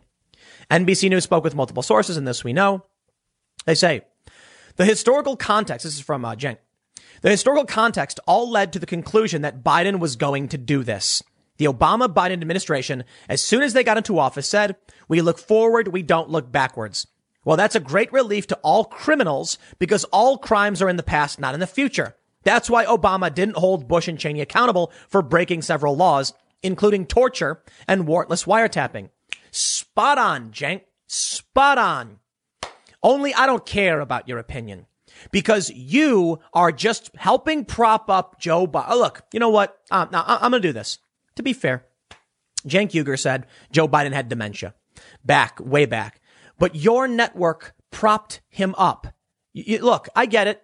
The Young Turks have been way more for Bernie than they are for Biden, and the leftists don't like Joe Biden, and I can respect that. I don't like him either. I, you know, the, the problem I have is that many of these progressives were like, well, Joe Biden's better than Trump. Why? Because Trump was ending the wars? Were you paying attention for the past year and a half, two years? Trump's been trying to get our troops out of these places and they've been lying. Why put in the warmonger? Trump's got problems, man, but he, he wasn't that bad. So don't come to me complaining about Joe Biden saying, yeah, well, Joe Biden's always done this. Uh, you, you should prosecute Trump. Okay, whatever, man. Joe Biden is not better. Even if you think Trump is all of these awful things, Joe Biden is still not better. It makes literally no sense. They just didn't want to abandon their tribal identity. So these progressives, these leftists bent the knee. Now, to be fair to some, uh, uh, Kyle Kulinski, for instance, that dude's been ragging on Biden the whole time. Bravo, good sir. I respect that tremendously. And so has Jimmy Dore. Just because there are, I don't know, tribalists that would pr- prefer to see their tribe win doesn't mean there aren't people on the left who have, you know, called it out and done a good job. Co-host Anna Kasparian also wondered what message ignoring Trump's crimes would send about what, what crimes? What crimes? Serious question. What crimes? Emoluments clause? I, crimes. Come on, come on, come on. Yeah, I thought so. Kasparian wondered about what message uh, uh, Trump's crime, ignoring this would send about Democrats' ostensible commitment to the rule of law especially at a time when Trump and his lackeys are attempting to undermine the validity of a presidential election. If you care about protecting our democratic process, processes, which Donald Trump has worked very hard to dismantle, wouldn't you want to look into that? Wouldn't you want to investigate that? They're trying to steal the election from Biden right now as we speak, but no, we've got to unify as if that's ever going to happen. Uygur takes Biden to task for pursuing a policy of unity. Okay, okay, great. I tell you what, fine. Division and chaos and violence and street battles. Is that what you guys want? I don't like Joe Biden. I think the guy's awful. I think he's, he's, he's crooked, but unity is better than the alternative. So you know what? I would have preferred Donald Trump, but in any sense, I would prefer more unity rather than less. Not that Donald Trump was particularly good in that, in that capacity either, because Trump was a, a culture warrior. They go on to say, who are you going to unify with QAnon? 50% of the Republican Party believes the Democratic Party is led by child molesters. 50%. And who leads the Democratic Party now? Joe Biden does. So he's like, I want to unite with the people who call me a molester. Why would you do that? That makes no sense at all. Joe Biden is, is got, is all these videos of him inappropriately touching little girls and women. At the very least, you can say that, right? Yeah. So who is Joe Biden going to unify with? Joe Biden's not going to unify with anybody because nobody likes Joe Biden. But I tell you this, we do need to figure out how to live together. And I feel like it's just not going to happen. I know maybe it's pessimistic of me, but I feel like we're headed towards, I don't know, man, chaos of some sort.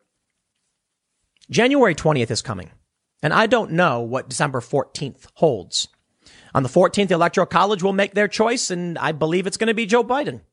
I can't imagine Trump supporters are going to sit back and be like, oh, well, shucks. I can't imagine Trump supporters are going to go out and Antifa up the street, you know, and just start smashing windows and everything. I don't know what they're going to do. I think many Trump supporters are going to say, "Aw, shucks," for sure. But there's a lot of people who probably won't because Joe Biden represents something, something people don't like. Elitism, the banksters, the lobbyists, the corporations.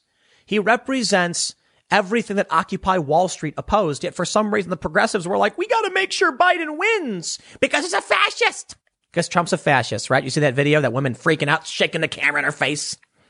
These people are nuts, man. Trump is not that bad. Biden is pretty bad. Uh, I'm not happy with the Biden presidency because I've seen what a what what a, what, a, what an uh, Obama Biden administration looks like. Now to see these progressives come out, uh, going after Joe Biden, calling him all these names, it's funny. That was the obvious path. Support Joe Biden, help him get elected, and then go, oh no, now Joe Biden is president. Uh huh. Yeah. Was Trump really that awful? They really wanted to make him out to be like the worst president ever. And that's the thing. Whenever a story comes out about Trump being not that bad, it's probably why they ignore my content. Because Tim Pool's content is like, yeah, Trump's got his problems. He's not that bad. Not sensational enough. We can't have a narrative where Trump is just not that bad. We have to have a narrative where Trump is either the worst or someone thinks he's the best, but they're crazy because he's the worst. The milk toast fencing doesn't work for the smear campaigns, I suppose. Well, look, Trump's not going to prison. That's ridiculous. In fact, he might stay as president. We'll see. I kind of doubt it. We'll see. But he's not going to prison. At the very least, these people need to chill out. I got one more segment coming up in a few minutes. Stick around and I will see you all shortly. The lockdowns are back, baby. If you've been following the news, then you've heard me talk about it over and over again. Yep. The lockdowns are coming back in full force and New York City just announced they're going to be shutting down their school system. Bravo, Cuomo. Man, that dude has really run that state into the ground and de Blasio just lit New York City on fire. And these, and these are the people we're supposed to be looking up to. Cuomo talking about how he's the, he's the one who knows how to solve this problem. And we got to listen to what he has to say. He put nursing, he put sick people in nursing homes and killed a bunch of old people. And now New York is falling into disrepair. I mean, disrepair is putting it lightly, to be honest. It's a ghost town. I mean, you, I hear these stories from people. You constantly hear the left saying, no, New York's fine. That's not the videos I've seen. People talking about going to Times Square, just ghost town, nothing there. Businesses all shuttered. What's left? The city is in dire straits. And it's the fault of Bill de Blasio and Cuomo, Democrats. Now that's the news. Check it out. New York City to close public schools as virus cases rise. In a big setback for the city's recovery, the school's chancellor, Richard Carranza, said the nation's largest district would return to all remote learning. I'm sure the people who live in New York are excited about this. One of the issues with school is that parents use it as effectively as a daycare. Kind of a problem in my opinion, but I understand why parents rely on these schools. They can go work while the, while their kid is in school being taught, you know, whatever. I'm not a big fan of the system. Not at all. But I understand why parents need it. Now here's the best part. What you've been waiting for. CNN baselessly claims Republicans are at fault for coronavirus spike. Oh, heavens. I was under the impression when you look at the charts that New York City was the worst hotspot potentially in the world. Or it was at one point. Yeah, that's uh, not a Republican place last time I checked. The examiner says it's long been taken for granted that the national media helped politicize the pandemic in order to help Joe Biden get elected. But every now and again, some liberal on cable news will say something so stunning in its partisan stupidity that it actually takes your breath away. A perfect example is that ironically named reality check segment hosted by CNN's John Avlon. Avlon on Wednesday published, pushed the ridiculous notion that cases of coronavirus infections are spiking in the U.S. thanks to Republican governors who followed President Trump's lead in pushing to reopen the economy. Quote, Everyone's entitled to their own opinion, began Avlon, with a dramatic flair fit for a middle school play, but not their own facts. Yes, Avlon is actually paid to blurt out stale lines like this. He went on to say that cases are up across the country, but the governors who backed the Trump party lines are the ones really reaping the whirlwind. Avlon was also sure to note with grave sincerity that of the top 15 states with the highest rates of new infections, 13 are deep in Donald Trump's base. Avlon didn't explain why the other two states, Wisconsin and Illinois, escape his indignation or what they did wrong. Perhaps the coronavirus wears a mask in those places, so that's at least doing its part. With a straight face, Avlon declared that this is what happens when ideology elbows out science. Or maybe it's what happens when a highly contagious airborne virus continues its spread. By the way, the pandemic raged for 11 months before the numbers lined up for Avlon to figure out a plausible way to blame Republicans. Where was he when New York, New Jersey, and Connecticut were suffering the worst of it? Where were they when Cuomo put sick people in nursing homes, killing the elderly? Oh, I, I remember. Chris Cuomo, whose brother's with the governor, pulled out a giant oversized novelty Q-tip and was like, my brother, the governor, has got a big nose. That's what they did. Bravo. Excellent. A plus news. And they defended it saying, Hey, hey, hey, America needs a little levity right now. Your city was aflame. Your state, for the most part, chaos. And they just sat back and waited. Now they can say, aha, Republicans, your fault. Perhaps, perhaps, but perhaps the real problem is that Democrats caused all of this in the first place. You see, Donald Trump in January launched the task force, suspended travel with exception for some people uh, uh from, to and from China. It was like American citizens were coming back. What are you going to do? Ban them from coming back home? And what happened with the Democrat cities? uh, was the Democrat cities where, where chaos erupted. Now, to be fair, you can say, yes, Tim, but New York is very, very dense, so it's spread rapidly. Sure. That's right. But it was also in this city where the Democrats were like, come on down to Chinatown and have a good time and ignore the racist Donald Trump. We're going to show people not to be xenophobic. And then the city became a massive hotspot. Now, I'm not going to blame de Blasio or Cuomo on a natural disaster, a pandemic. But if they're going to come out and say it's the Republicans' fault, all, the, the Republicans' fault, all of this is happening, when for the most part, first, Republicans live in places where there's like people far away. So no. If a Republican says they don't want to wear a mask when, when there's like a statewide mandate, it's like, well, do they live in the middle of nowhere? Because then I can kind of understand that. But I do think, at least in my opinion, if I'm going to Walmart, if I'm going to Target or Shop and Save or, you know, whatever store is allowed to be open at this point, I got no problem wearing a mask. You know, it's, it's further away. I'll go there. I'll put on a mask. It's for like, you know, 15, 20 minutes. Not the end of the world for me. Some people just get really angry, don't want to do it. Now, I can certainly say, you know, people don't understand wearing a mask is so you don't spit when you talk. And then like it's, it, so wearing a mask does help. And if people don't want to wear it, well, then yeah, sure, we'll throw a little shade their way if the virus keeps spreading in certain areas. But guess what? It's, it, it's spreading in, in Democrat cities, not Republican. And maybe there are Republicans in New York who are not wearing their masks. I have to imagine many of them would probably just wear, wear their masks because Republicans in New York are probably fairly moderate for the most part. No, the reality is it started in Democrat cities when people like Cuomo had ample warning. They blamed Donald Trump. Trump should have done something about this. Trump should have done something about Seattle and New York. Those are Democrat cities. Sure, Trump did stuff, but it was up to the governors and local politicians to deal with this. And then when they screwed up, they said, well, well we blame Trump. Cuomo, you're the governor. It's your state. De Blasio, you're the mayor. It's your city. There's no excuse for this. You can't blame Trump. The buck stops with you. It's like you walk into a building and there's a janitor who didn't clean up a mess. And then he goes, well, I blame the building owner. It's like, sure, the building owner does have the capacity to intervene and do something up the garbage, but you're the janitor. Better yet, it would be like if there was an apartment complex and the dude who lived in the apartment where it's all trashed and smells like garbage was like, well, I blame the landlord. It's like, dude, that's your mess. Like, sure, you can actually take it up with the landlord if it smells bad, it's affecting other people, and he can intervene. He should. But if the tenant, you're the, you're the person there. First and foremost, I would blame de Blasio before blaming Cuomo. And I would blame Cuomo before blaming Trump. And we have seen some little bumps appear in the Sun Belt and other Republican states, but it's not been nearly as bad. And I know I can already hear the left saying, yeah, but Tim, big cities, it's not their fault. Sure. And there were, and, and, and big cities saw the worst of it. That's fair. Then we can just at least say it's a population density issue, not a Republican issue. But of course, CNN had to go there, didn't they? Here's what they say. It's convenient for Avalon to skip over the first 10 months when it was solidly blue states that held the distinct honor of having the highest COVID-19 related death rate. Wait, let me double check that. My mistake. That's still the case today. Yup. The top three states are New Jersey, New York, and Massachusetts. Among the top 15, just to use Avalon's own random number, only five went to Trump in the 2020 election. This excludes DC, a Democrat city, which, if were counted as a state, would currently have the ninth highest death rate in the country. Why is the spread of the virus a matter of partisanship now and not then? Because Avalon has a political point to make. Avalon's corny reality check segment is what happens when ideology elbows out science. Aha! Bravo, good sir. Eddie, is it Scarry or Scarry? Commentary writer. Good zinger at the end. Right now, the lockdowns are getting worse and it's political.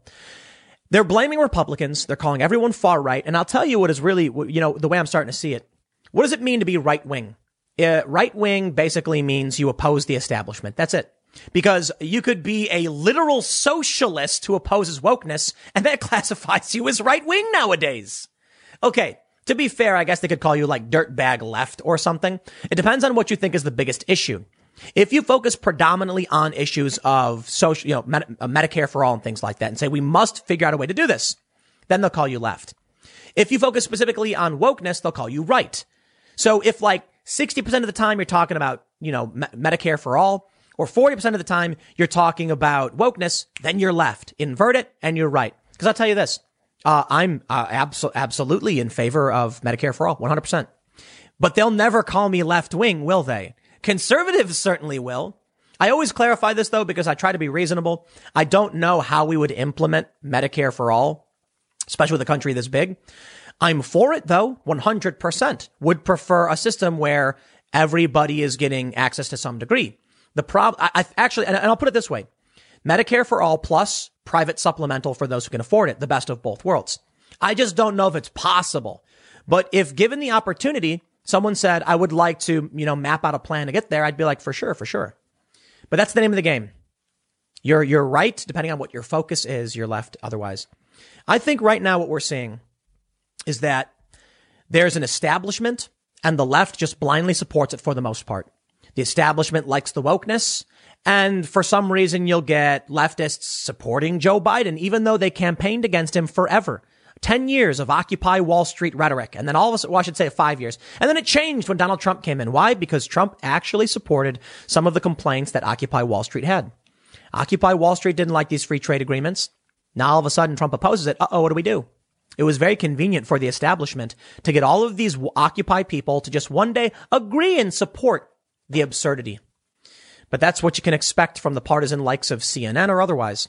For everybody else, I hope you're paying attention because the lockdowns are going to get worse. They're shutting down the schools. You, I hope you're getting ready for this because Biden says it's going to get bad. I'll leave it there. Next segment's coming up tomorrow at 10 a.m. Thanks for hanging out and I will see you all next time.